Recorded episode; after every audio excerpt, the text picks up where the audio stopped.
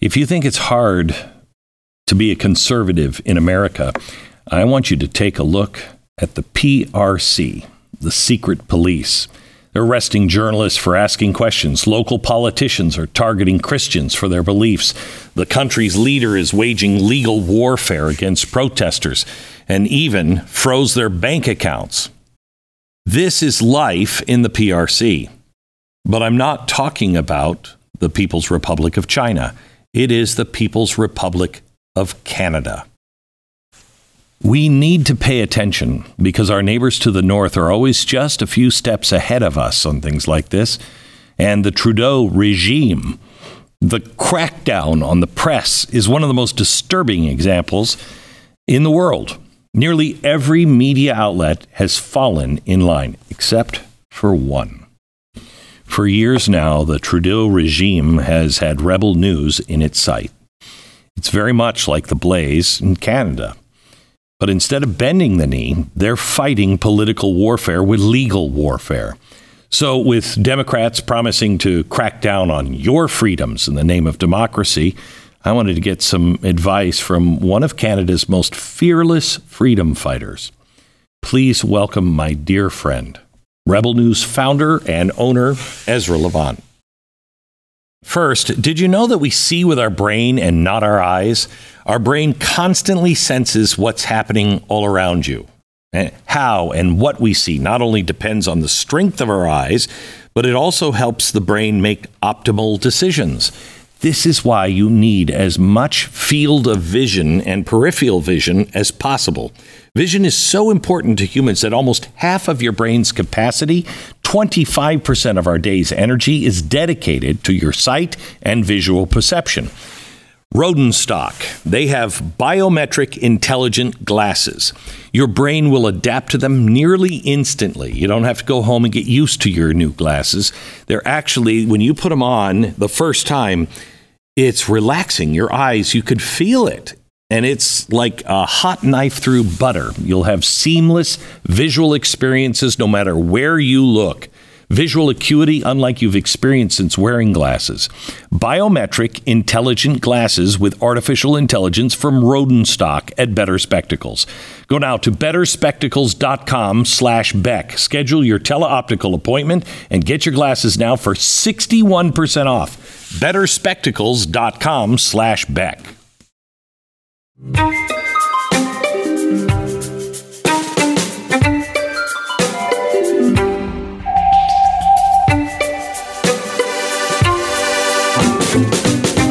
brother from another mother. How are you? good. I'm good. You know, it's been a challenging little while, but uh, we're fighting back. Um, most people don't know this, um, I think, but um, we kind of have a parallel path in some ways. You're much more well educated than I am, but uh, you you started a media company, um, and you were on cable and everything else, and they kind of pounded the humor out of you, uh, and your job is becoming more and more serious all the time, and you really, unlike unlike us, when we first started, we were alone, but now others have joined us because of the way Canada is. You're really alone, really alone. There's a couple of other small independent startups, but really you can count them on one hand, and uh, they're really being targeted. It's let me use a metaphor. If there's hundred candles in a room, and you snuff out five of them, it's still pretty bright. You snuff out 50, it's starting to get a little dimmer. You snuff out 90, it's, it's getting pretty dark. And each candle you snuff out is more and more important. And if there's two candles left, you snuff out one of them. You've just cut the, the light in half. But that last candle, it's all the difference between light and dark. And, and the analogy I'm making is Trudeau has colonized 80, 90, 95, 99% of the media but in a way he rages against that last candle the most because if he can't snuff it out what was the point of, of snuffing out the first 99 right and there are so few independent journalists in Canada, and it's so tiny. Like we're tiny, but his rage gets angrier and angrier with every year. He's bringing in strange things. He's, the government's bringing in a code of conduct for news journalists.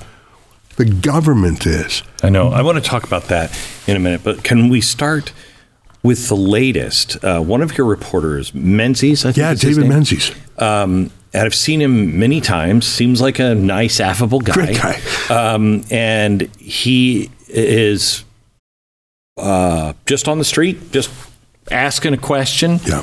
Um, legitimate question. Tell the story. Sure. David Menzies is uh, early 60s. He's, he's not threatening. He's not mean in any way. Very polite. Wears a fedora. He's sort of old school shoe leather journalist. Um, he went to a vigil for victims of an Iranian terrorist attack. The Islamic Republican Guard Corps shot down a commercial airliner, killing hundreds of people, including more than 50 Canadians. So there's a large Persian community in Canada that was mourning the anniversary of that. So our guy David Menzies went there and he saw the deputy prime minister walking into the vigil. But Canada refuses to call the Islamic Republican Guard Corps, I, IGRC, uh, or IRGC, refuses to call that a terrorist group, refuses to designate And it a terrorist group. Is one of the most recognized terrorist groups. Yeah, and so it, it's such a paradox because Canada has been so wounded by them. Uh, there was a report that there are 700 um, IRGC uh, operatives working in Canada, and it's legal. So our guy Menzies bumped into the deputy prime minister at this vigil, and as she was walking in, he just walked up to her with a microphone. He was clearly a reporter and said, Very, very polite. yeah, I mean, he, he was, uh, he didn't swear, he didn't touch her or crowd her. He just put the microphone to her and said, "Why won't you ban this terrorist group?" And and then he asked a second time, "Why are you allowing these Islamic Nazis to go unchecked?" I mean, they weren't perfect questions, but he put, but they were fair questions. This deputy prime minister's bodyguard swarmed David, smacked him up against the wall, and said, "You're under arrest for assault." And he said, "What? What?" And and then they handcuffed him and they frog marched him to a, a police car and they drove him away. And the thing is.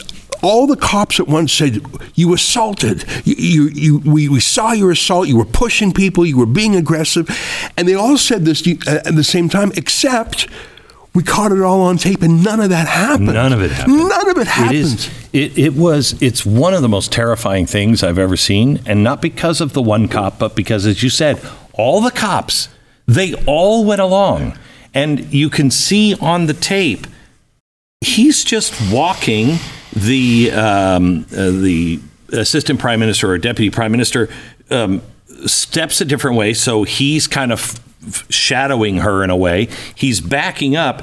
He only brushes shoulders with with her security, okay, mounted police.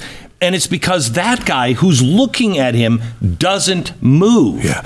It's worse than that. This bodyguard sort of moves into place so that David will brush up against him. And it was just a brushing up. You're under literally arrest was. for No assault.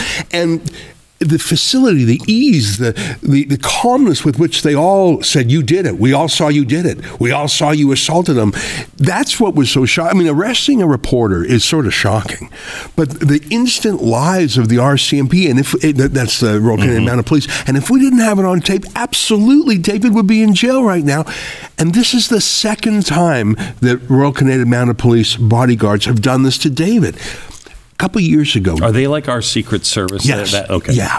Uh, the, the Mounties or the RCMP, yeah, yeah. they have a special de- detail that Yeah. protects Right. Mm-hmm. VIPs. During the Canada had really harsh lockdowns during the pandemic. And I remember one Christmas a couple years ago, Trudeau said, "Do not have your family over. Do for Christmas. Do not have family gatherings."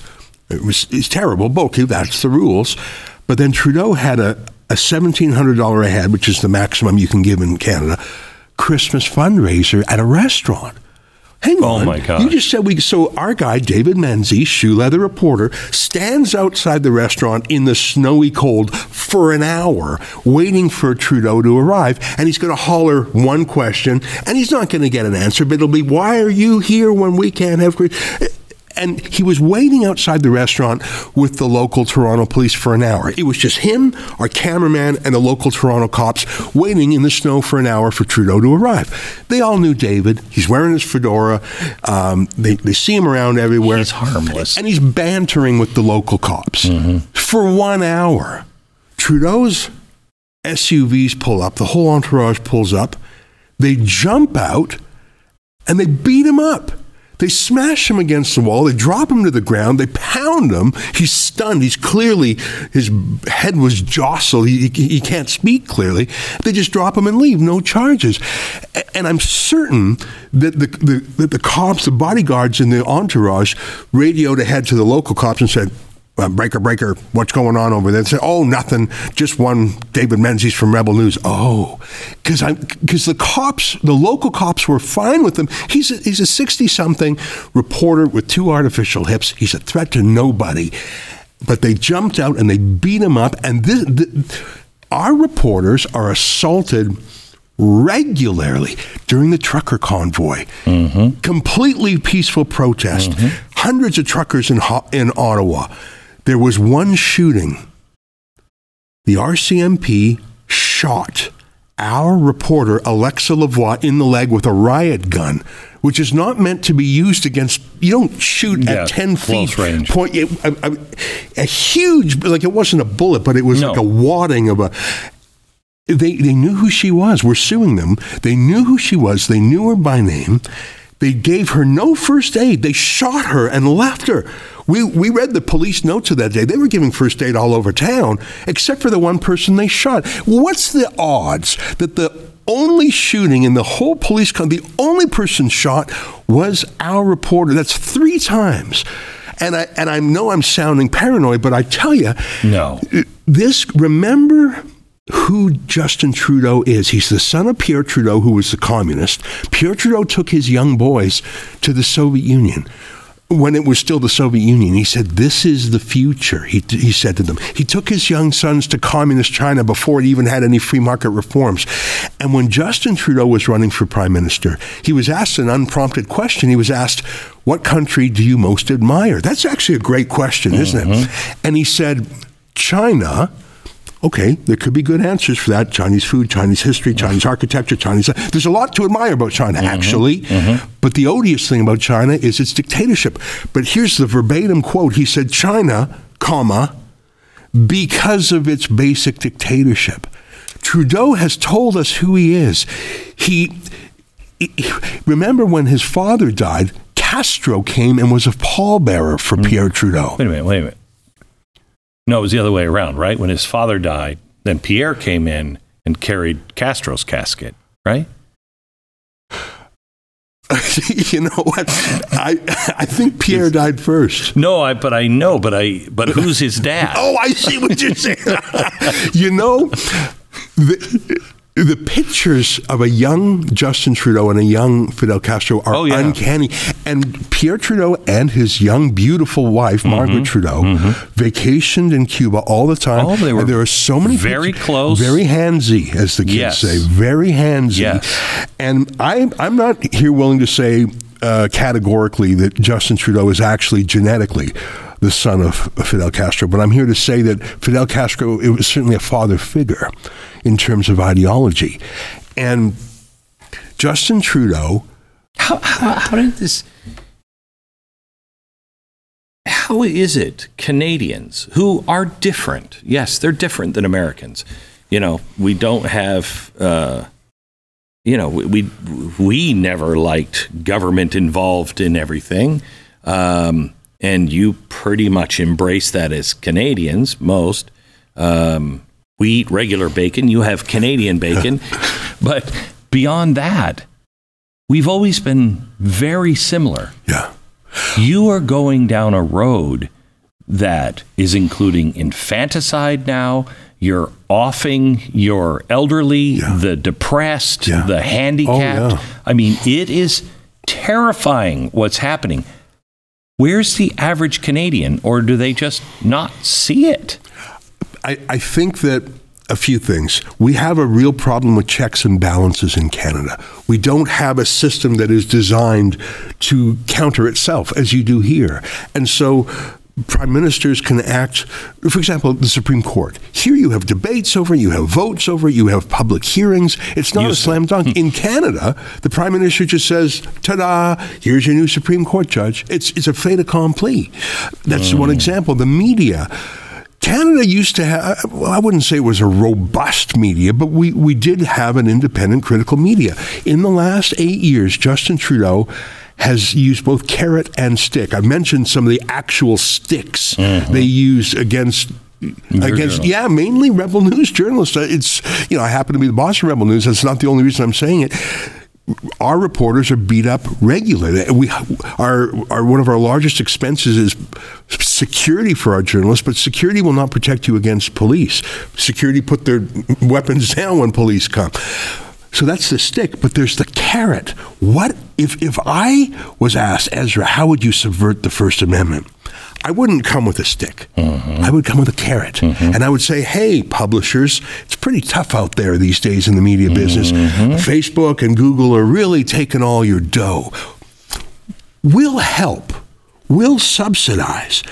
And through that gentle corruption of financial colonization, where uh, 99% of Canadian journalists have their salaries subsidized by Trudeau. It's about 35% right now, but it's going up.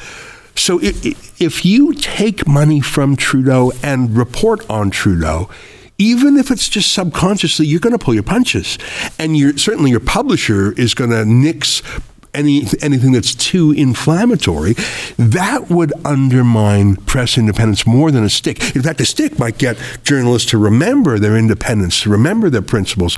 But if if you just say, "Well, it's so tough out there," you need the government to help you, and so they bring in journalism licenses. In Canada, they're doing that. They're calling the Qualified Canadian Journalism Organization. You have to apply to Rebel News is down, de-boosted, and the state broadcaster is mm-hmm. boosted. That's already happening for for ideological and corporate Correct. reasons.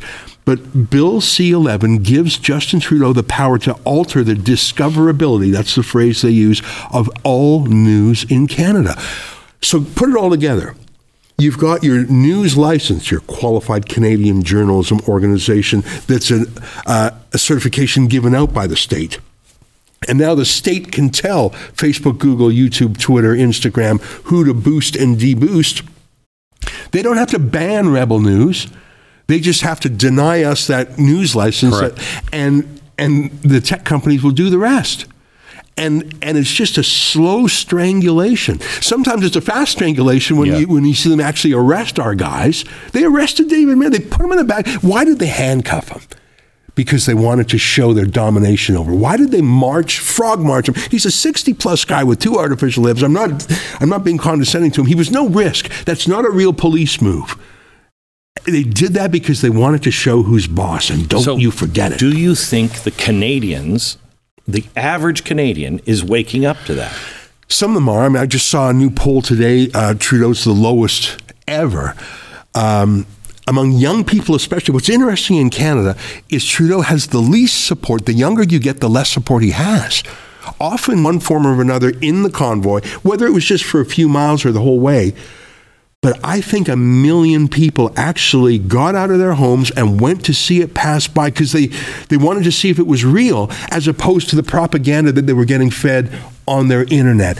And it was such a real awakening. You know, Orwell said, the hope lies with the proles. That was his nickname for the proletariat. And that's what it was in Canada. All the experts, all the civil liberties experts who hit the snooze button for three years, all the fancy people, all the PhDs, all the MDs, they went silent. It was the proles. It was those working class truckers who saved the country. And they went to Ottawa, and Trudeau said, uh huh, this is the January 6th narrative. These guys are insurrectionists. He talked, he, he wanted to graft that American narrative onto Canada. Canada, except they were perfectly peaceful. They cleaned up Ottawa, they shoveled the snow. Mm-hmm. Crime fell in Ottawa. The only shooting, as I mentioned before, was the police shooting our reporter.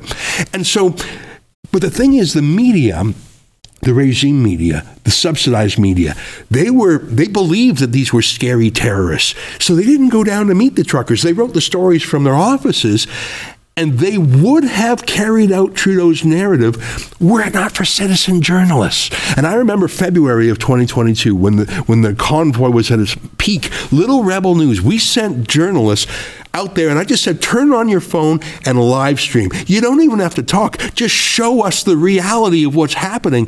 And we had 400 million views and impressions in that month. For, we're so small, Glenn, but we were as large that month as the state broadcaster because everyone said, I don't want to hear some pundit disparaging the truckers. Let me just see what it looks like. And we had we had kids working weeks and weeks without a break because they just they knew they were part of a historic moment. It was a peaceful Canadian style uprising and it, canada is normally so boring. Mm. it's so vanilla. No one cares about canada we sort of like it that way but that one moment i think the whole world sort of said what's going on in canada? And it was a visual feast. It was a spectacle but it was so peaceful. I went to, to there for a few days. It had a festival feeling. People were unironically waving canadian flags just spontaneously singing the anthem i have never seen that in my life canadians aren't like Americans. No, we don't no. all fly flags on our houses. Right. We don't have lapel pins. We're not that showy about it. But that week, it felt that way. I felt like I was going to like a, a patriotic Woodstock or something, and it was all races. And, and Ottawa is just across the river from Quebec, the French speaking place. And so you had all these French Canadians, and their English maybe wasn't so great, but it was beautiful. Imagine the feeling of all these French speaking truckers coming and saying, you know, Viva freedom or whatever it was. It was a beautiful feeling, and it took all the symbols of Canada, like they weren't anti Canadian. And in fact, to this day, the regime media now says the word freedom and the Canadian flag are radical symbols. The Canadian flag is so being reconquered by the freedom people that now the Trudeau people look down on it. Isn't that amazing? But the truckers saved us. And, and I see now in Germany, the farmers and the truckers. Yeah. I think the Canadians actually set a bit of a template for others around the I world. I hope so. I hope so. And so I got to have hope, even though Canada is dark in many ways. There is hope. And you got to keep going. And I had a lot of friends who moved to America during the lockdowns. Montreal, second largest city in Canada. There was a curfew from 10 p.m. to 5 a.m. during during the pandemic. Sick or not, injected or not, you could be triple vaxxed and healthy. You could not leave your personal residence between 10 p.m. and 5 a.m. Do you know how many Canadians just said, I am out of here, and all went to Florida? I mean, there's a lot of French Canadians in Florida to begin with. And, but you know what? We, we were able to, that was, that marked the inflection point in the polls when Trudeau brought in the War Measures Act. He, it's now called the Emergencies Act. Yeah. First time that law was ever used. It wasn't even used during 9 11. I know. Trudeau deployed a, a, form of martial law, seized hundreds of bank accounts without legal process, jailed. Uh, some of the trucker leaders. And some of them are still in jail, are they not? Yeah, yeah. There's four of them. Now, they have some more serious charges against them. There's four of them have been in prison almost 700 days. It's sort of like the January Sixers. And but slowly, these cases are working their way through court. We started a civil liberties charity called the Democracy Fund, took about 3,000 cases. Trudeau was fining people five, six thousand bucks if they didn't, if they returned to Canada and didn't declare their vax status, if they didn't fill out some government app. Trudeau created a government app that to come back to your own country, you're a Canadian citizen, you're coming back to your own country. If you did not fill out a government app saying if you were jabbed or not, you would have a five or six thousand dollar fine. So a family of four, that's more than twenty grand in fines. What family of four can take that? And and so we created a civil liberties charity called the Democracy Fund, and and we just sort of said we're going to take every case, not just one or two. We're going to take hundreds. In the end, we took three thousand cases, and that jammed the system in fact, we're, we're, uh, most of those cases, the prosecution has just said we, we don't have the resources, and they've either dropped the cases or settled for a trifle. And there's a lesson there. If only one or two people had stood up, the state would have come down on them like a ton of bricks. But do you really have enough courthouses, enough judges, enough prosecutors to have 3,000 trials? So the very fact that an enormous number of people stood up and said no, see you in court, as opposed to cowering and paying, the fact that so many people did it is is the reason they won. And I mean, I'm telling you a lot of different related stories, but I, I believe in Canada. I have to. It's it's my home, and I, I can't leave. I feel like I have to be the last one to leave. I've said I've said I believe in it. I, I think I mean it. Our mission at Rebel News is to tell the other side of the story, but every once in a while we stop and do something too. We crowdfund lawyers. We, we crowdfunded the lawyers for these 3,000 people I mentioned. I don't want to give up, and you've got to hope that people care. There's one caveat to that. What if Trudeau brings in millions of people from other countries that don't believe in freedom? Mm-hmm. That's my only worry. So here's the thing. Because when you said, you know, I believe in Canada and I and I will stay in Canada, I think when you said that, my first thought was LGBTQ. You say something, anything that's not even disparaging. Yeah. You are under attack. Yeah. But extremists, not the Persians. I'll bet you that Persian community does not like the current regime. Oh no, right? Very freedom oriented. Of course yeah. not. Um, but you do have Muslims. We have them in our country. You have in yours. Not all Muslims are the same. Right. But there are those who are coming in who have ill intent, want Sharia law yeah. in their own no go zone, and right. eventually for the whole thing. Right. You're Jewish. Yeah. You ever think of, to yourself, I've never understood why people didn't get out of Germany until now. I do have that thought. My whole life, I mean, I, I grew up in a in a actually uh, in the countryside.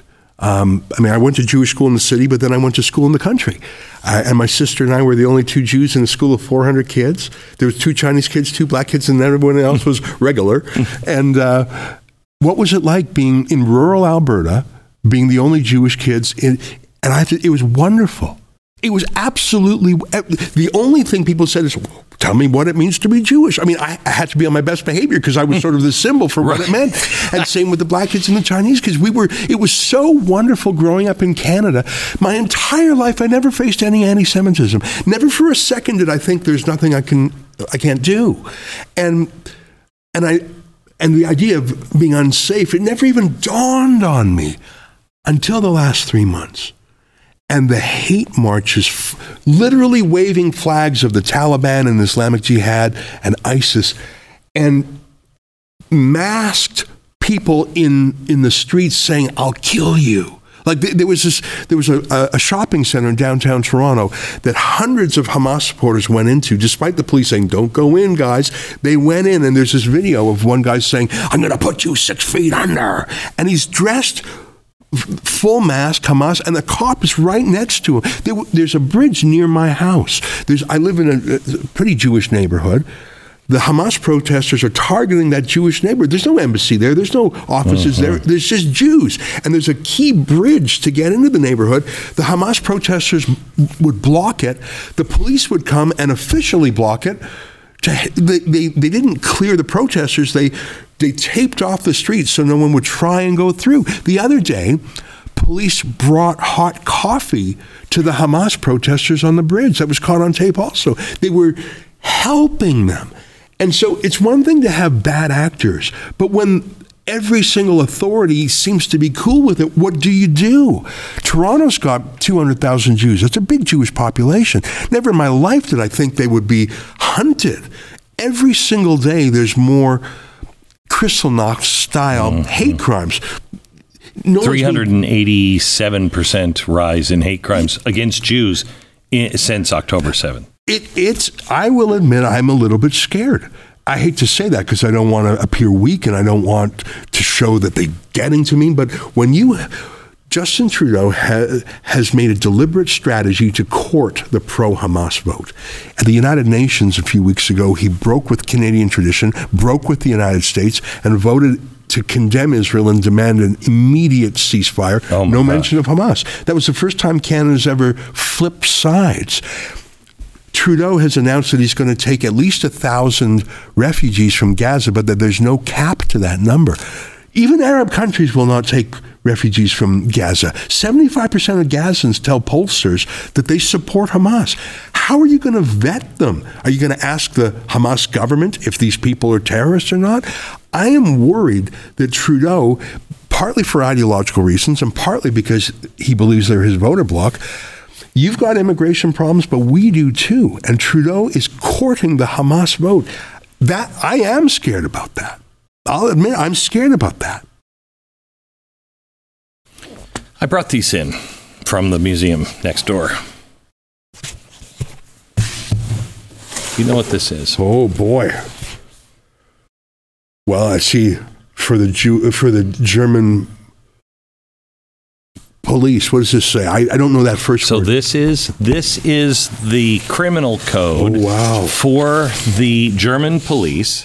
wow. But I thought it was relevant to you because of what I saw the RMC, the the, the uh, Royal Mounted Police, what they did to your reporter, and then what the local police did.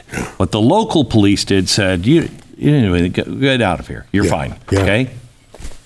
This was the law. This is the way it was until the Gestapo really took power. Then it didn't matter. Right. This didn't matter at all. Right.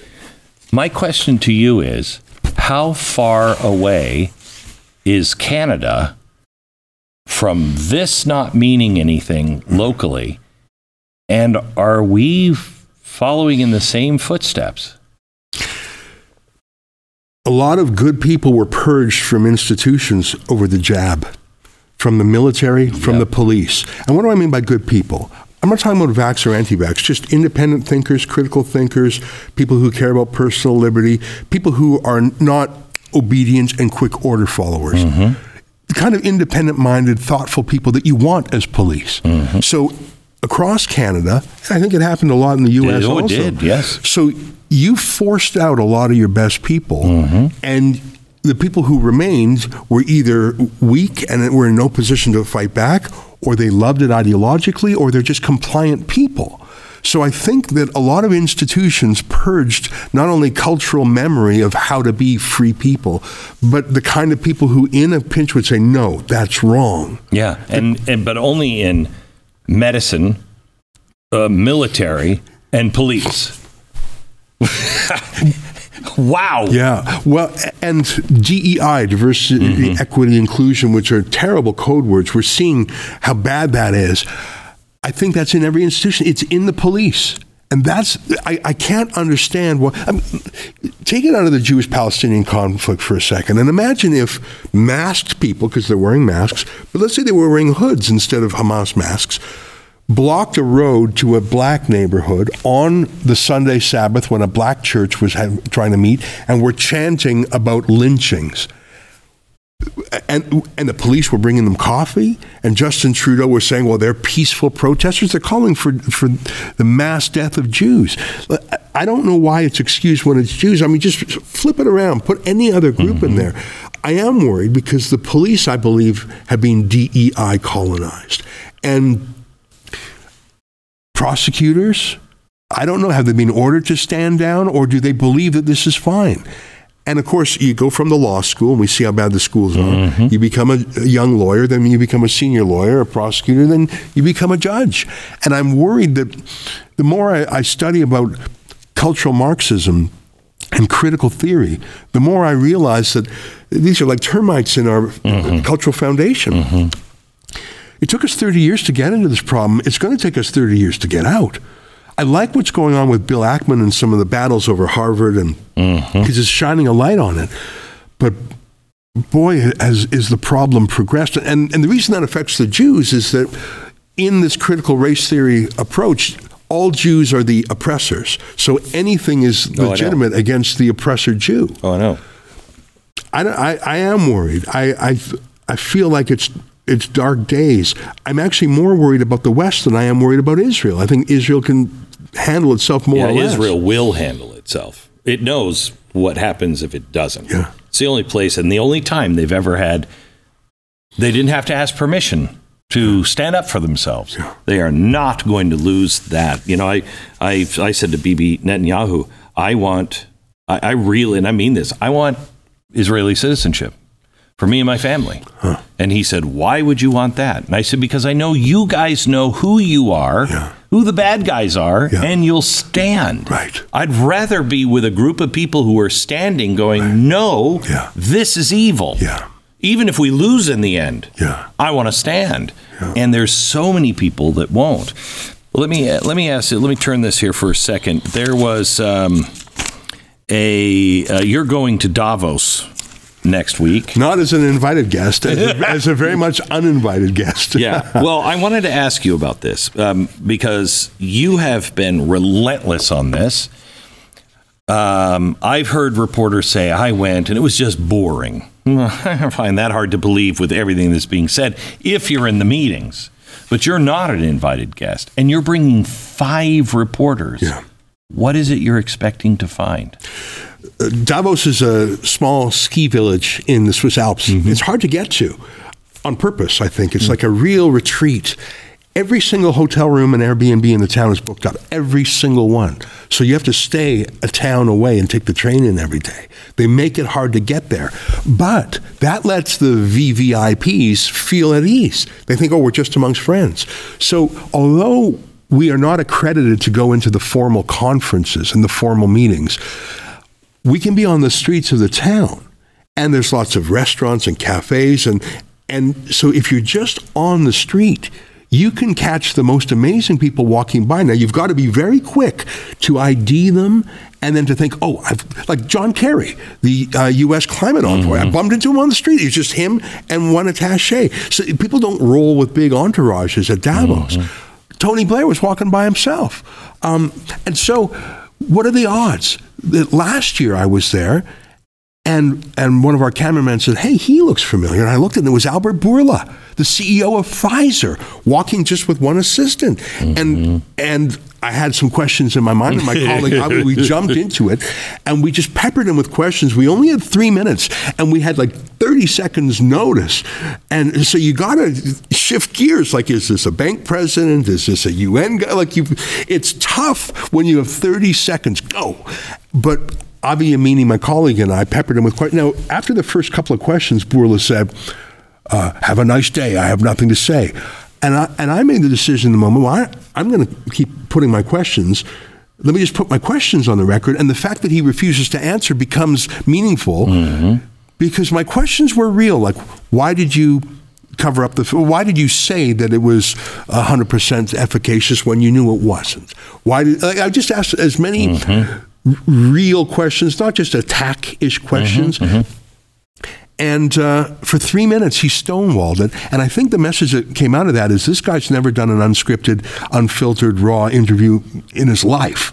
He's on TV every day, but it's all softballs. Number two, he could have answered all of them. I didn't have any secret ambush questions that he had. He surely heard all of my questions before, but he just had complete disdain for citizen journalists. It was actually the most viewed video. We've made 30,000 videos at Rebel News. By far the most viewed video we've ever made is Albert Bourla not answering questions for three minutes because I think the whole world was riveted by the fact that this guy wouldn't or couldn't answer basic questions about something we were all forced to take. So that's Davos. We, we're not accredited at the World Economic Forum. But if you if you're lucky, you'll encounter some of these VVIPs. Greta Thunberg, the mm. child actress, global warming Yeah. activist. We we knew she was in some events, so we waited for. They said, "Oh, she's gone." I knew she was still in there. We waited two hours in the cold, and she came out. And to her credit, she talked to us for 15 minutes. She didn't say anything. She was she was actually. It was very uh, disappointing how shallow she was. She's a child. Well, she's 20. She's 20. She looks like a child. Um, so some of it's good luck.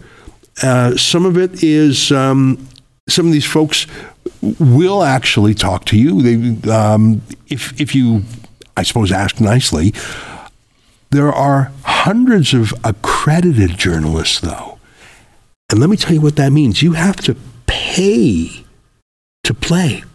So when you're there, the Wall Street Journal, Google, CNBC, CNN, they're all there. But they've paid hundreds of thousands of dollars to have their kiosk, to have their studio. They are part of the World Economic Forum. So if you are part of the World Economic Forum, and if you spend hundreds of thousands of dollars for that privilege, are you going to ask a question that stinks up the joint? No. No, you're going to give softball. So ironically, there are hundreds of journalists there, and I think that also puts these VVIPs at, at ease because they know everyone there is a friend. They're an insider. And then there's a few of these grubby citizen journalists asking untoward questions. This year, Vladimir Zelensky's going, the head of the UN's going, the president of Israel's going. Like there's a lot of VVVIPs. I don't think Zelensky's going to wander around the street without an entourage. Right, right. So I don't think we'll have a chance to buttonhole him, but others will. So the theme this year is rebuilding trust. Yeah.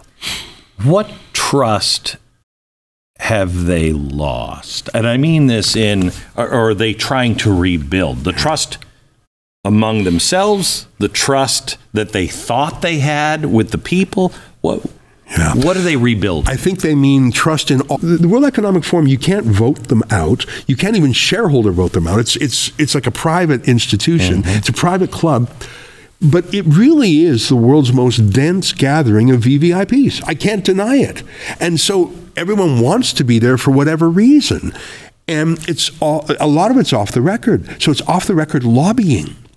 You know, I bumped into the governor of uh, Georgia, uh, Governor Kemp, there on the street, if I if I'm remembering his name right. And and I, I was sort of friendly to him. I got no beef with him. I said, how, how are you here at, at this woke George Soros? This is Soros's favorite place. I said, what what are you doing here? Like they, they don't believe in free speech. They're very woke. What would you say to, to to the America First side of your party. And, and he said, I have nothing to say to you. Like he was getting into that. I don't, I, I was disappointed in his, he could have given a good answer. He could have said, I'm here to get jobs for my state. I'll go anywhere to get jobs. Um, talk to the devil himself. Like he, there could have been a good answer, but there's a snootiness, like how dare you grubby people ask me questions. There was a young Japanese citizen journalist, Masako was her name, just a young lady who wanted to do journalism. She waited outside a restaurant for Klaus Schwab for hours. And um, he finally came out. And he saw her and he came to her and she said, "I- May I ask you a question? And he said, What outlet are you with? And she said, I'm an independent journalist. And he said, No. And he walked away. Why? I mean, is her question not valid on its own? Does, does she need to pay you for you to, to pay any attention to her? So, this is people who have no democratic standing, yet they want to be rulers. Uh, Klaus himself mused the other day that AI could do away with elections. He said that what do we even need elections for when artificial intelligence can tell us the solution? They talk about AI in courts. I've seen that idea bruited as well. These are the folks who tell you that you'll own nothing and you'll be happy. They have crazy philosopher madmen like Yuval Noah Harari Terrifying. who talks about people being Useless. useless and the future is video games and drugs.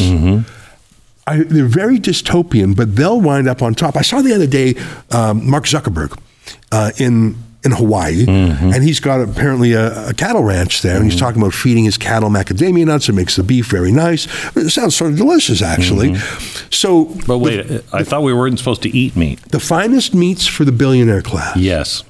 bugs for you. Yes. And that, that's what gets me about the World Economic Forum. I believe people should be able to meet. Meet whoever you want. Sure. I'm- but these people cook up policies that are then downloaded into governments without democratic consent. I know for a fact that a lot of Canadian policy is hatched by Oh, yeah. Absolutely. with, with Larry Fink, who the hell is he? Yeah. And and Chrystia Freeland, this deputy prime minister that had a they, they meet in secret. There's no transcript. There's no there's no record. There's no It congressional is the record. ultimate back room cigar smoking club. and they don't deny it. They brag about it. I know. Schwab himself uh, boasts about penetrating the cabinets. Yes. I don't, you've, we've got to fight back. And the fact that they realize that they've lost institutional trust, I take that as a good sign. But they're but what, on their agenda, So, what? yeah, let, let, Yeah, let's just look at their. They, they just came out with their five global risks. They do this every year. And it's usually global warming. That's the worst. They do the risk over the next two years, the next 10 years. 10 years, it is global warming. Global warming's not uh, uh, uh, number one this year. It's misinformation and disinformation. Yeah. Number two, extreme weather events. Number three, societal polarization. Number four, cyber insecurity. Number five, interstate on uh, armed conflict. Really, interstate armed conflict. So, war is the fifth. But misinformation, disinformation, and the reason why is because of elections. Yes. And this is how these people, I mean, they're very pissed at people like you, people like me, that have brought ESG to light Yeah. and said, look at what they're doing. Look at what they're actually saying. They thought they had an open runway. Yeah. This is why they're destroying Donald Trump. I'm convinced of it. He got him out of the Paris Accords. He got us out of that. Yeah. That was instrumental, that we had to be a part of that. and everything they're doing to Trump, you can see them arranging it. They're going to try to do to Elon Musk. Oh, there already are. I believe that they, I, I think that Elon Musk, I mean, as the good book says, don't put your trust in princes. You Yes. know, but by God, he's doing some valuable things for all of humanity. And and and I keep thinking, where's the catch? Maybe there is a catch. Maybe we'll be let so down. So here's the thing. I think Elon Musk is. Have you read the uh, the uh, latest biography on him? no hell. Oh, it's really good. Um, and if you get into that, he's he's he does things because he wants to. He's not some oh I want to feed. Yeah. He he's doing it because he wants to, and he has his own agenda. However, he grew up with a nasty father, nasty father, hmm. who berated him and told him he'd never make it and you can't do it. And that taught him to stand up.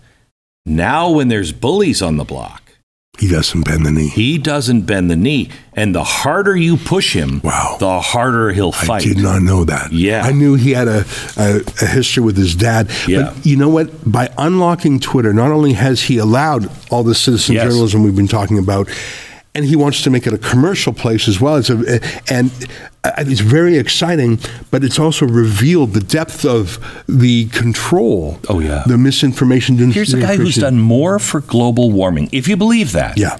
there's no one on earth that has done more than him. Yeah. And they hate him. It's it's fascinating that misinformation. I think you're right that that will be their entry into censorship in this election year, hmm. and that will. F- and some of these names I've mentioned, um, like Jacinda Ardern, she was she's no longer the prime minister of New Zealand, but she still is a policymaker jetting around. Her chief uh, project right now is censorship online, and and Leo Varadkar of Ireland. I don't know if you've seen some of the crazy stuff they're talking about there. Oh, yeah. Merely possessing hate speech, which they include like uh, politically incorrect memes on your phone or something. Merely the possession of them will be a crime. I'm worried, and and people say, "Oh, that's a conspiracy theory." It's not. They're saying it out loud. Yes. You know, it, I find that people For all those people that said it was a conspiracy theory with ESG, where are you now? Yeah. And the funny thing is, if you support eating bugs, the misinformation, censorship, if you support all the things they're doing, it's not a conspiracy theory. It's good policy. If you oppose it, well, then they call you a conspiracy theorist. I, you know, we talk about the thing about being citizen journalists is you is you follow alternative contrarian leads a lot, nonconformists. And the thing is, a lot of alternative nonconformist ideas are wrong. Uh, It's just a fact. The internet is full of wrong things. You have to discern what's, I mean, but that doesn't mean everything is false. Jeffrey Epstein was called a false rumor for the longest time, and, and we're learning more about it all the time. But what I tell my, my team, because we got a lot, lot of young guys doing journalism, I say follow the facts wherever they lead, as in don't be averse to throwing your theory out if, if the fact's reject it. But the world is crazy enough we don't have to invent conspiracy theories. Mm-hmm. There's enough craziness out there, just lying out there that people aren't reporting. Just go and show it. Just go and show with the camera who is there at Davos and why. And just being there is half the battle. I think, I mean, I love opinion journalism. You can see I've got a lot of opinions. Mm-hmm. But I think uh, the most important work we've ever done at Rebel News Fact. is in the field, just to show things. I remember you interviewed me when I was in Marseille, France, mm-hmm. during the race riots there, mm-hmm. and just talking to all these Algerian Muslim men, not women, because they weren't on the streets just if you don't go and see them and talk to them, you you you won't really get a feeling for what's going on. And and I think that that's the beauty of citizen journalism because it's distributed. It's people with their cell phones everywhere in the world. And I think in, in some way, misinformation, disinformation, we're in a golden age of journalism. When you look at it, everyone can be a journalist. You have more cameras recording things than ever before. You have people from, you know, you want to talk about diversity. How about real diversity? Different people can showing you what's going on. Now you've got to use your decision. You've got to use your intellect to determine what's real and what's fake. But in a way, we're in the golden age of journalism. That's what these folks want to stop. That's what the old Twitter was stopping. That's what. Uh, shadow banning and deboosting was all mm-hmm. about. That's that's the thing they hate most about Elon Musk. They they don't really hate that he's quirky or that he's a contrarian. They hate mm-hmm. that he has freed Twitter and exposed their censorship. That's his greatest gift to the world. He has, in a way, brought the First Amendment to the whole world, including to places like Canada, which don't have a First Amendment. You you were a happy warrior for a long time. You know you you did interviews with you know naked people and they blurred your nipples and I mean you were you were a showman as well and you it was fun it was fun. Um, you're just a warrior now. You're just a warrior. I try and keep my sense of humor um, but things feel darker now and the battles feel so much more important. I mean, for for the longest time, everything was frozen in ice. I mean, during the Cold War, everything was frozen. foreign affairs seemed frozen. Um, the debates seemed like the spectrum of outcomes seemed smaller. Now, I like I can't think of a more catastrophic difference between Biden and Trump, for example. I mean, look at the world. Look what's happening in the world, and I mean, I don't want to. I don't want to. I, I, don't think I'm like. I, I, think I still do have a sense of humor. I also have the obligations of being, uh, I guess, in my own way, a CEO. I mean, we've got just over yeah. forty people at the company, so a lot of what I do, it, I loved being just a commentator or just a journalist. I didn't have to worry about the dollars and cents. Mm-hmm. I didn't have to worry about censorship by YouTube. I mean, we were the largest YouTube news channel in Canada. After one year of we we were growing eight percent a month. We were on track to make a million bucks in our second year just in YouTube ads. Uh, that's you can build a company with that.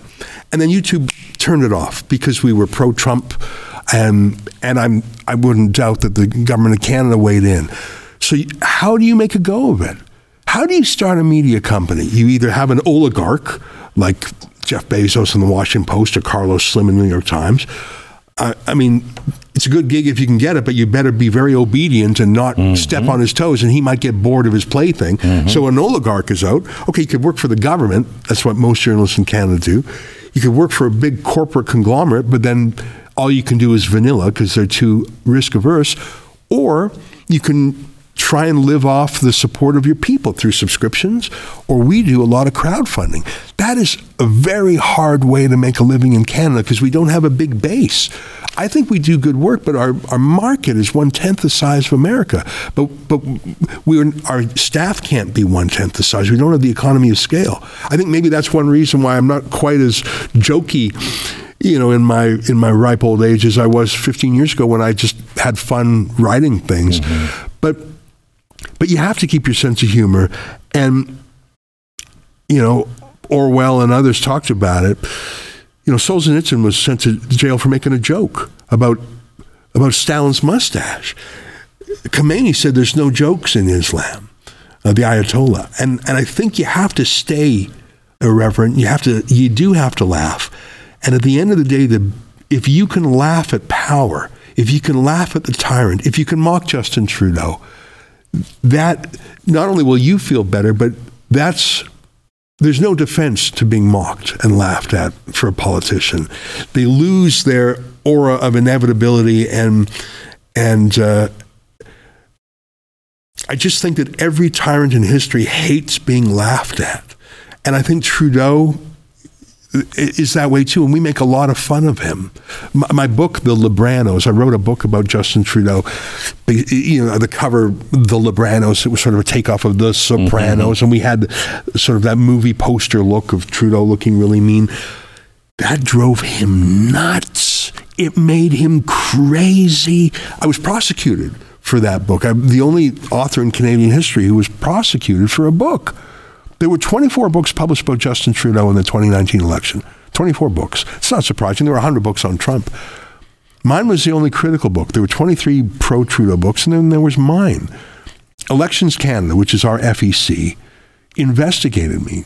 They hauled me down to their office. They had two 30 year Mounties in, interrogate me about my book for an hour. And I said, I'm an author. I don't have to. I, mean, I went down there because I, I wanted to record them they said, Why didn't you register this book with the government? I said, Because I'm an author. I don't register books. They said, But it's a campaign ad because it's so clearly critical of Trudeau. I mean, look at the cover. They were obsessed by the cover of the book. It was a it was a humorous, satirical comparison of Justin Trudeau and his cronies with the Sopranos. And that tells me if I can stay humorous, if I can stay light, that will drive the other side mad. But Boys, jokes are the first thing to go, aren't they? I mean, ask ask the funniest comedians. They won't do the campus circuit anymore because the jokes are the first thing to go. Because every joke is a little revolution. Every joke is a you, you, you're dealing with a sensitive issue, and you're not allowed to do that. You can't make a joke about transgenderism. You can't make a joke about wokeism. Guy who um, Kurt Gerron, you know that name? Kurt Gerron was uh, a combination of uh, Robin Williams and Tom Hanks. Um, he was the number one guy, trusted, always played a dad or a good guy, um, but was was very very funny. And in the 1920s, he started making fun of the Nazis, and he was extraordinarily popular and hid right in the spotlight. Huh. And um, 1933 comes around, and uh, they march in and they say, All the Jews, you're all fired. And uh, Gerron said, You can't do this. And they said, That means you too. Get out. He was Jewish. He um, left he saw what was coming, so he went to Paris. Um, Hitler hated him so much hmm. because he made fun of him. Hmm. Hated him so much. When they went into Paris, one of the the first things that they were ordered to do was find him. Hmm.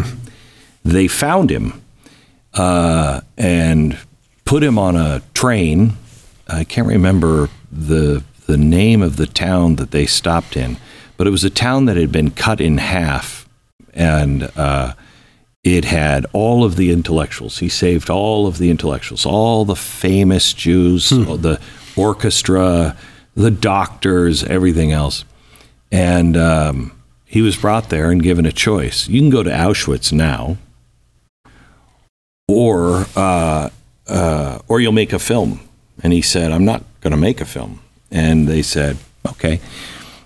We forgot to tell you, we're going to send every person in this town to Auschwitz and then you. Hmm. And uh, so he made the film, and it was called A Place for the Jews. Really? And it answered the question for most Germans what happened to all these people? Wow. They just disappeared. What happened? It is the most terrifying film you've ever seen if you watch it because it's happy.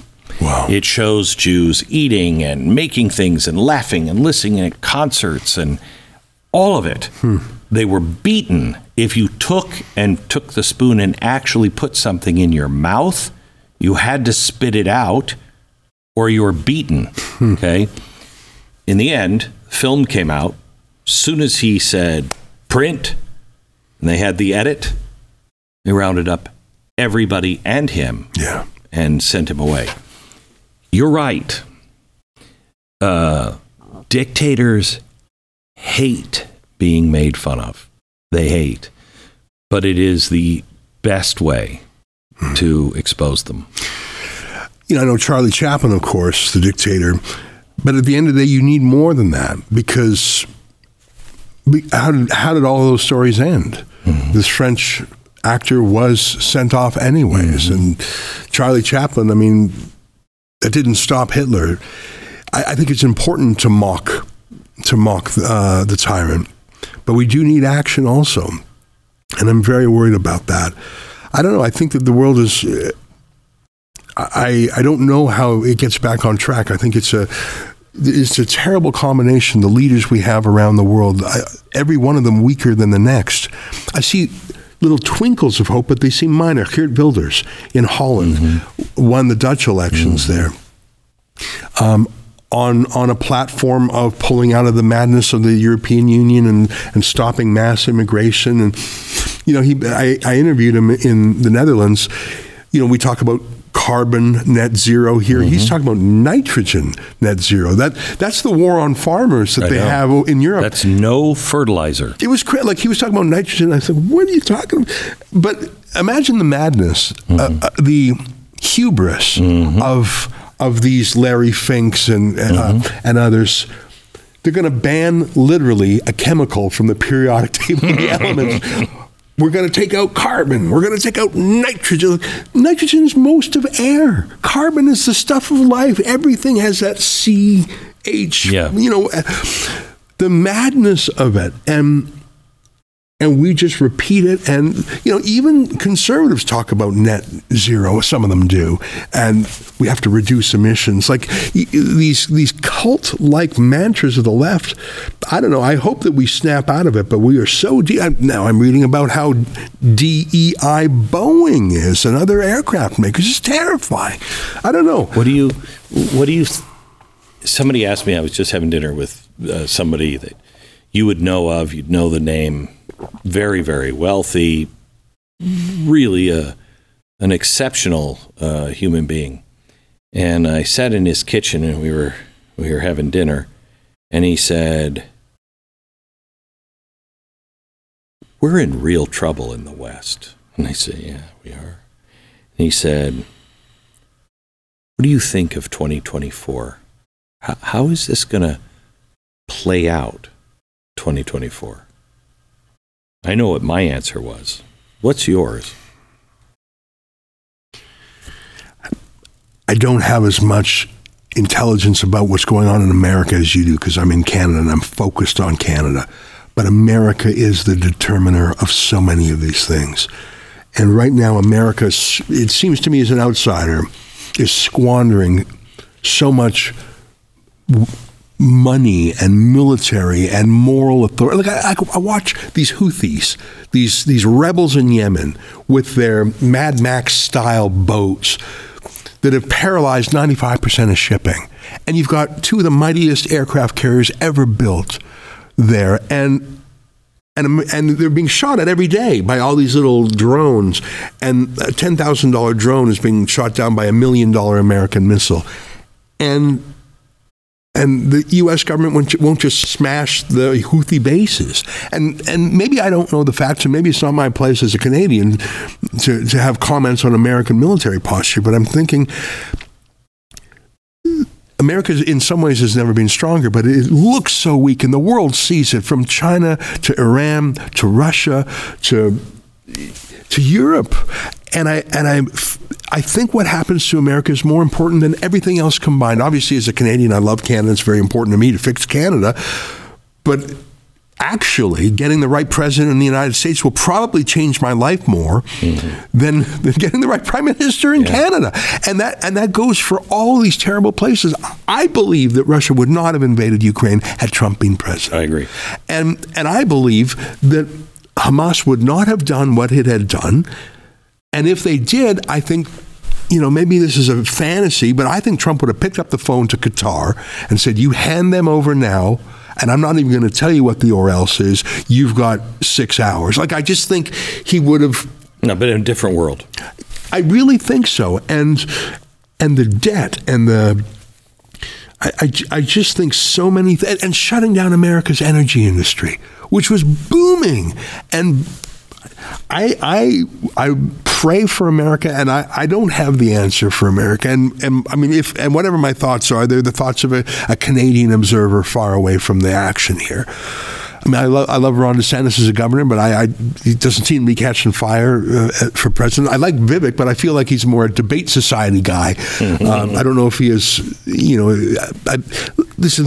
It's interesting as a pundit to watch all these things. I don't know what the answer is, but I know the answer has to come from America. Where else is it going to come from? I think the biggest threat to America is who the heck is coming across that border by the thousand every day? Do you even know? And and we know it's not just economic migrants from Central America. We know there's bad dudes coming in too. We just don't know who and how many.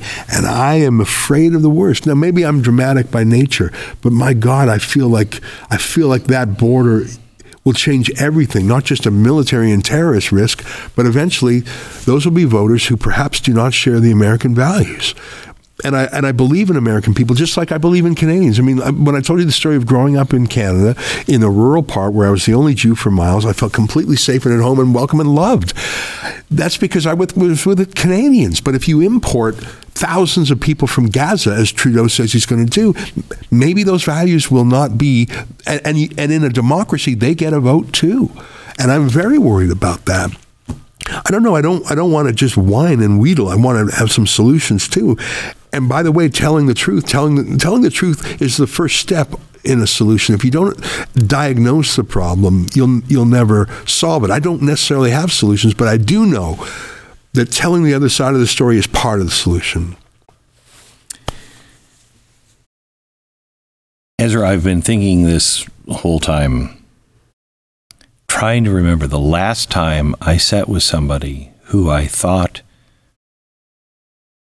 depending on who writes it, will end up in the history books as a true civil rights leader.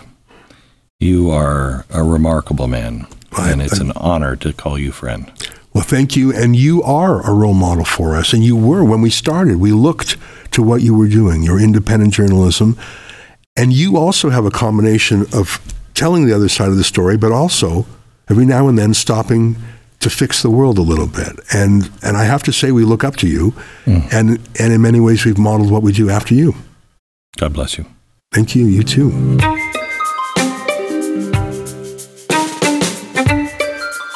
Just a reminder, I'd love you to rate and subscribe to the podcast and pass this on to a friend so it can be discovered by other people.